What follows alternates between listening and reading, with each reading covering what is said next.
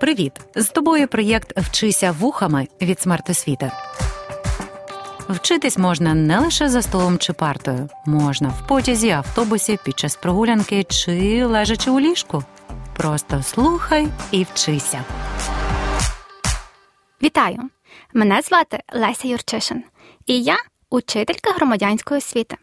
Сьогодні ми завершуємо розділ права і свободи людини і зупинимось на механізмах захисту цих прав. Пригадуєте, права дитини виділені у окрему підкатегорію прав, адже діти вразливіші за дорослих і фізично, і психологічно. Відповідно, і для захисту потрібні окремі спеціалізовані органи, такі як Комітет з прав дитини Організації Об'єднаних Націй. Але які ще створені механізми захисту прав і свобод людини? Як взагалі знати напевне, що твої права порушені? І куди та як, зрештою, звертатись по допомогу та підтримку? Міркуємо сьогодні разом.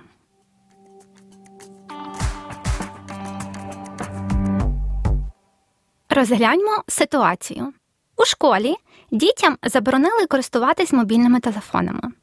Шкільна адміністрація стверджує, що діти часто відволікаються на уроках, читають або пишуть повідомлення у чатах чи соцмережах, та ще й мало рухаються, бо навіть під час перерв сидять в телефонах. І, взагалі, вчителям все важче і важче мотивувати учнів читати підручники та акуратно вести робочий зошит. Учнівське самоврядування ж заявило, що така заборона порушує права дітей на інформацію, яку можна отримати з інтернету, та на відпочинок, яким кожен розпоряджається на власний розсуд. Який тут вихід? Є ідеї? Власне, тут слід пригадати статтю 53 Конституції України. В ній сказано, що кожен має право на освіту повна загальна середня освіта є обов'язковою. Тобто здобуття освіти це і право, і обов'язок водночас. Звісно, школи, як і будь-яка інша інституція, послуговуються Конституцією України, окремими законами та має свій внутрішній статут діяльності. З огляду на те, що і учні, і вчителі, і батьки є учасниками навчального процесу, вони мають як підкорятися нормам цього процесу, але також можуть ініціювати зміни за умови всешкільного обговорення та спільного голосування. Пригадаємо, що статут державної чи комунальної школи затверджує відповідальний орган управління. Зазвичай це управління освіти кожного окремого міста. А ось статут приватної школи затверджується власником і лише погоджується із тим самим відповідальним управлінням освіти. Тож, якщо використання мобільних телефонів йде всупереч з навчальними цілями та затвердженим статутом закладу, переважне право, тобто пріоритет у такому випадку, має адміністрація. А учні можуть як залишитися у цьому закладі і виконувати його вимоги, так і перейти на навчання у іншу школу, де, наприклад, будуть лояльніше ставитись до цього питання. Не такий радикальний, але теж дієвий спосіб вирішення ситуації це спільно розробити політику використання мобільних телефонів. Наприклад, під час уроку телефони здають у спеціальні коробки на столі вчителя і використовують лише для інтерактивних навчальних ігор онлайн чи пошуку конкретної інформації з дозволу та під контролем учителя. Щодо перерв, то можна придумати цікаві спортивні ігри і заохочувати усіх активно долучитися, а користуватись телефоном дозволити лише у вестибюлі школи чи де-інде. Після введення нової політики слід спільно промоніторити її ефективність, зібрати відгуки і обговорити, які ще додаткові зміни уточнення потрібно внести. Тобто дане питання має і може бути вирішеним всередині навчального закладу, і бігти зі скаргою про порушення прав людини до суду чи до уповноваженого президента України з прав дитини точно не варто. А тепер інакша ситуація. Ви з друзями разом гуляли, розважались, а потім побачили фото з прогулянки у соцмережах, де ваші обличчя у трішечки невдалих ракурсах. Взагалі, тут варто пам'ятати, що доречно завжди і у всіх запитувати дозвіл на фотографування та окремо дозвіл на розміщення фото в соціальних мережах чи інших публічних ресурсах. Згідно з Конвенцією ООН про права дитини, кожна дитина є суб'єктом, а не об'єктом правовідносин. Простою мовою це означає, що провідним принципом конвенції є право дитини на участь у розв'язанні питань, які її стосуються. Також Цивільний кодекс України уточнює, що згода особи на знімання її на фото, кіно, теле чи відеоплівку припускається, якщо зйомки проводяться відкрито на вулиці, на зборах, конференціях, мітингах та інших заходах публічного характеру. Тож адміністрація навчального закладу обов'язково повинна отримати окрему згоду від батьків учнів на проведення фото, відеозйомки, включно із дозволом на використання таких файлів із чітко зазначеною метою, наприклад, для сайту школи. І слід пам'ятати, що за тими ж нормами цивільного права фізична особа, яка спочатку погодилась на знімання її на фото, кіно, теле чи відеоплівку, може вимагати припинення їхнього публічного показу в тій частині, яка стосується її особистого життя. Це також цитата з Цивільного кодексу України. Тож точно можна писати друзям, щоб вони прибрали певні фото з вами і просити наступного разу уважніше ставитись до таких публікацій. До речі, безпосередньо в соцмережах ви можете подати скаргу на фото чи будь-який інший контент, який ображає чи містить іншу небажану інформацію. І модератори на такі запити повинні відреагувати. Зверніть увагу, у такому випадку ваше право на невтручання в особисте життя перекриває право іншої людини на збір і поширення інформації. Раніше ми говорили, що права людини тісно пов'язані з її обов'язками та з відповідальністю перед суспільством. Влада може обмежувати права людини лише за чітко визначених умов.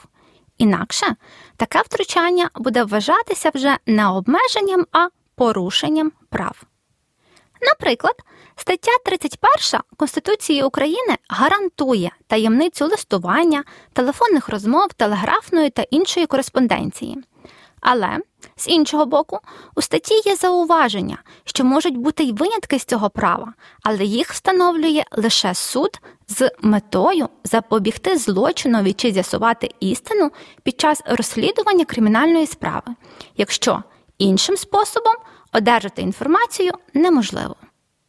Наступна 32 стаття Конституції України ще більше деталізує, що збір, зберігання, використання та поширення конфіденційної інформації про особу без її згоди може відбуватися лише у визначених законом випадках і лише в інтересах національної безпеки, економічного добробуту та прав людини.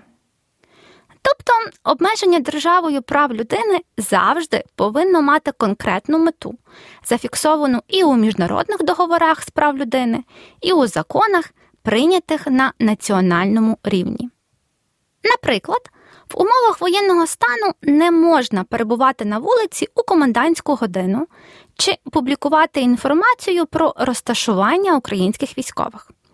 Подібні безпекові заходи стосуються й переміщення населення чи проведення будь-яких масових подій.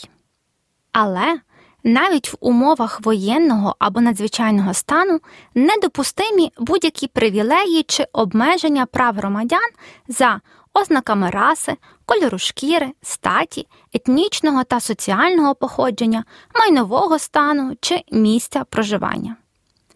До слова, механізми захисту прав людини побудовані на двох ключових принципах. Перший державна влада не повинна втручатись у приватний простір людини. Та другий державна влада гарантує дотримання прав людини, реагуючи на протиправні дії. Отож, механізми захисту прав і свобод людини це система міжнародних або міждержавних органів і організацій, які безпосередньо займаються захистом прав і свобод людини. Їх поділяють на національні та міжнародні. На національному рівні це такі установи й організації, як Національна поліція, суди, уповноважений Верховної Ради України з прав людини, омбудсмен, уповноважений президента України з прав дитини, міністерства, відомства, служби, установи, правозахисні громадські організації. А ось про міжнародні механізми захисту прав людини поговоримо буквально за кілька хвилин. Важливо, що вже з 14 років людина має право самостійно звернутися до суду, а при розв'язанні будь-яких питань, що безпосередньо стосуються дитини, першочергово повинні враховуватися саме її інтереси та повинні запитувати її думку. Якщо ж щось пішло не так і наші права порушені, то звернутися за консультацією чи іншою допомогою можна до батьків, учителів чи інших дорослих, яким ви довіряєте, або ж на дитячу національну гарячу лінію, а ще до представників служб у справах дітей і до представників центрів соціальних служб у справах сім'ї, дітей та молоді, які є у кожному районі, місті чи районі великого міста. Ну і також до найближчого відділку поліції. Я вже згадала про таку посаду, як уповноважений Верховної Ради України з прав людини або омбудсмен. Це особа, яка контролює дотримання законних прав та інтересів громадян та громадянок у діяльності органів виконавчої влади і посадових осіб. Зараз така посада існує у понад як сотні країнах світу, а в Україні ми ще маємо додаткову посаду уповноважений президента України з прав дитини. Власне, що конкретно робить омбудсмен? По-перше, надає правову допомогу та роз'яснює права. Друге, негайно з'ясовує всю інформацію щодо порушених прав. Третє, здійснює заходи, що вимагають від порушників повного або часткового відновлення прав. Четверте, інтересах дитини може звернутися до суду. П'яте, але не останнє зі списку це контроль над поновленням прав. До слова, важливо, що омбудсмен буде зберігати інформацію у таємниці про тих, хто звернувся за допомогою, та нікому про це не розповість без згоди заявника. Також омбудсмен допомагає у розв'язанні проблем безоплатно. А ще омбудсмен не розглядає звернень, що надійшли без зазначення місця проживання та які не підписані автором чи авторами. Також значний внесок у захист прав людини здійснюють і недержавні громадські організації. Вони допомагають отримати правову допомогу, а в багатьох випадках навіть беруться за супровід справи. Також вони організовують громадські моніторинги та громадські кампанії. Такі організації домагаються змін у національному та й навіть міжнародному праві і поширюють серед населення інформацію про права людини, культивуючи повагу до них. Чудовим прикладом буде українська громадська група сприяння виконанню гельсінських угод. Зараз вона більше відома як Українська гельсінська спілка або УГС.